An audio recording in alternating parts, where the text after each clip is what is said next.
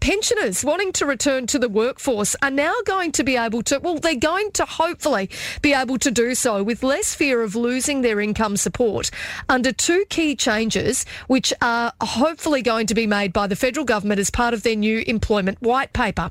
So if this legislation passes, it's going to allow pensioners to keep more of their pension while working in a bid to bolster the workforce. At the same time, the nil rate period is going to be doubled from six to 12 fortnights, meaning any income support recipients, uh, including those on Job Seeker, Youth Allowance, and the pension, are going to have more of an opportunity uh, of receiving income from the job before they lose access to their government support. Now, joining us in the studio to hopefully explain it a little bit more simply is Sue Shearer, who is indeed the CEO of Council of the Ageing here in the Territory. Good morning to you, Sue. Good morning. This is much nicer than from two o'clock in the morning from Scotland. Oh, did you just get back? Oh, yes, that's right. I was going to say yes. Yeah, we that was very interesting, and we thank you for coming on the show, even at that time of the morning, Sue. Oh, how could I resist you, Katie? How could I say no? exactly. No, we appreciate you being in here. Now, so it's obviously welcome news, or it, it will be if once that legislation passes. We've waited a long, a long time for these changes, and I, they've finally listened. It doesn't go far enough, but it is a good start because, as I said in our discussion earlier, you know, pensioners really, um, if they earn before over their allocated amount, I think it Yep. was like five thousand dollars, then they're taxed forty-eight cents in the dollar.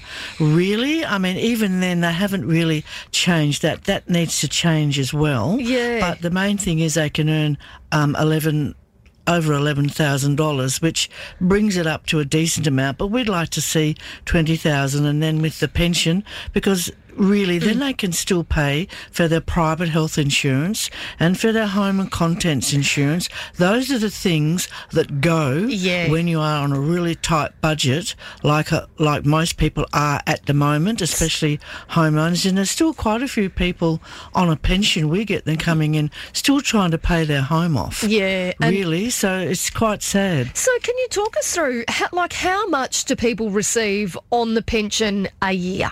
A year, it's um, it's nearly now. It's gone up with CPI. Oh, It's about. I think- refresh my memory. I thought you were saying. Oh, is that it? So it's round about uh, a thousand a fortnight.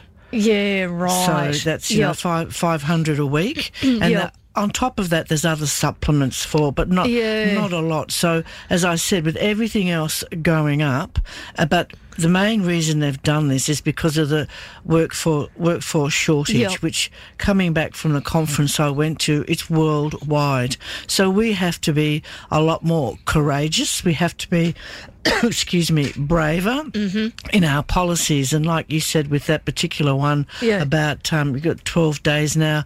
It's really hard sometimes to decipher government policy.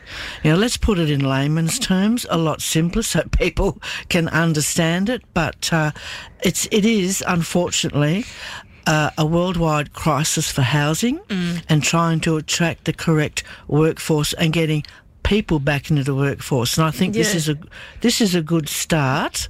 As I said, hopefully f- with our health system as well now, they can still pay for their private health insurance, which has gone up as well.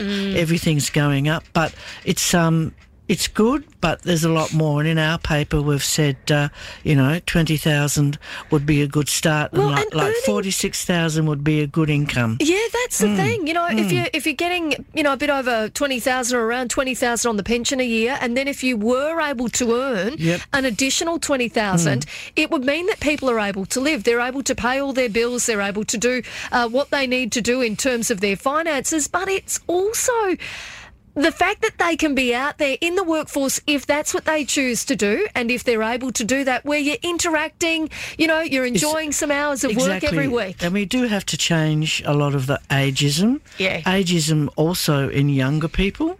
Really? Oh, you haven't had an experience. Well, how can I get experience if you won't give me me the job, chance? yeah. And the same is in people over 60 and 65. I think they think that we're, you know, we're not flexible and we're too set in our ways, but there has to be a change in the workforce as well about the hours. Seniors uh, you know, at that age, really, if they're a bit uh, like now working from home, Mm. that you know, really, we can work two, three days. We're very loyal and we've got a lot of knowledge. So let's employ more seniors, especially now, as I said, with that extra income. But uh, people have to also really employers have to realise that you know let, let, you could have three seniors in place of one person really. So let, let's look outside the square, look, look outside the box when you're employing staff. So do you reckon that it is going to entice more people to re-enter the workforce? I think it will, but more on a casual basis. Yeah. Again, because uh, as you know yourself, as you get older, you like that, you like that flexibility, mm. really. And now, and rather than have, and again, if you've got two or three people for the week, if one is sick or can't come in, then you've got another staff member to call on. Whereas if you've only mm. got one person, sometimes that work just sits there for a week rather than get gets done. So it's that flexibility. So, from your understanding, if this does, uh, if this legislation does pass, which presumably it will, it but will. Uh, you know, we'd mm. all like to see it go a step further. But um, if it does pass, when will that be able to be acted on? You know, when will seniors be able to get it back into the workforce if that's what they choose? I think from memory, probably be January because right. it take, as you know, it takes you know with mm. legislation, then it has to go and then it has to be written up, and you know, unfortunately things yeah, don't, can take don't a while. move quickly when you're passing legislation. But it's it as I said, it's it's a good start and to get people back into the workforce. But there's a whole lot of other things as well that have to be done. Like if you're over seventy with your superannuation, you lose if something happens to you, you lose the the uh, say if you get a disability, you don't get you don't get that payout anymore. So there's a lot of things to happen again that has to be changed. Yeah. We're working longer, and like we changed the MAC at 65. If you went to work, you yep. weren't covered by the MAC up here. We yep. lobbied for that, and that was changed. So mm-hmm. there's a whole lot more things as well in workers' comp and all sorts of things that have to be changed to coincide with seniors working longer to We've ensure got their to safety. do better. Like we yep. really have to do mm-hmm. better, in my opinion, with our seniors. You guys, you know, people work their whole lives and pay their taxes their whole lives. Yep. We have to do it better. And um, we've even been contacted by people that are in public housing, seniors that are in public mm. housing that have said they've had a rent increase. You know, so by the time your increase in your pension actually comes through, well, it's null and void. You know, it's all gone towards the rent increase well, and a, some. Yeah, that's another bone of contention with the increases in public housing. We, um, again, wrote and said, you know, really, unless you improve the stock, because we all know that how old most of that stock is. Yep. You can't charge market rent for a public housing house. We've always said that. And some of those, over the three years, I think there's been overall a 20% increase. I could, could from memory, I could be wrong, but we were, I was just amazed mm. at the amount of increases in the public housing when nothing has been done. Like we had a lady coming in yep. for public housing who'd been in that house for 36 years. It had never been painted. And, and the then they put her was, rent up. Yep, paint was falling off. She well, she had her son as her carer. Yep. So they had to pay market rent for this particular. Wouldn't get market rent on the private market, anyway. And they were going to um, give her evict her, and this young person wow. from public housing said, We can evict you anytime. What a thing to say to an 86 year old lady. That's terrible. And her son, she needs a care at night time. Anyway, that was fixed. She can yeah. stay in there as long as she liked. Yep. And the house has been painted and things like that. But mm-hmm. uh, it's just well, you in a yeah. previous life we worked for the housing, so we know yeah. what the stock's like. It's really, really quite old, and now you know there's a like a ten year wait list now. It's unbelievable. Mm. We hmm. were going through those wait list numbers mm. last week, and they are astronomical. They are. Um, you know, and I think that, that people are pleased to see some of those notoriously bad public housing yep. complexes come down due to antisocial behaviour. But that stock's got to be replaced. You've got to make sure that there are places for people to move oh, into. Well, um, yeah. Guess what? We're trying to redevelop our where we are in Smith Street. Yeah.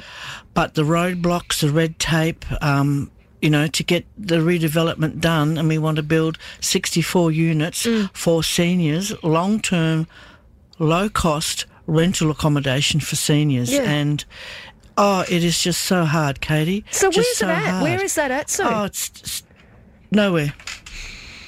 Nowhere. When, when we had a meeting, yep with particular people from from DIPL. Yep. Um, one particular person said, I'll never support it. And I felt like saying, well, it's not up to you, it's up to the minister. I believe the minister does support it, but guess what? It's got to get to the minister first. Yeah. But we have to do a rezoning. Yep. And that in itself Mm. is just so difficult because we have a 99 year lease on that land Yep. and to rezone that. But with the housing shortage, it just, there's you no would common think that you're sense. able to get no something like that sense. up and running. You know, Uh, we've got a yeah. shortage of, of housing for seniors. You would think that there'd be some urgency on that. There bloody well should be some urgency Oh, on that. We, we agree, and it's just, can you see the dent in my head on the brick wall? so, So before I let you go, Frida's called through and Mm-hmm. she wants to ask if Darwin seniors can go to the morning teas at Kazales or is that only for Litchfield or Palmerston seniors? Is that something organised by Cota? Uh, not that I know of. Okay. I don't think that that's us. Uh, uh, it's Well- all it's open. We have member only functions like our Christmas party, but Yeah, most yep. of everything else and our fishing expeditions, which Yep. are funded, you know, which they went out Monday and they all caught a big fish, so it was fantastic. Yep. But all our other information sessions and activities, like our yoga and Pilates and uh, Tai Chi, they're open to everybody. You might have to pay more if you're not a member. Like Yep. I think it's seven dollars for Cota members and eight or nine for non-members. It's still quite cheap, but that um, I would say that Gazelles, unless it's uh, We'll see what we know, can find out. yeah, we'll have a look online. I'm sure if you talk to Matt, Yeah, who's yeah. fantastic, he's a big supporter of uh, Yeah. of Cota, but that uh, that could be our.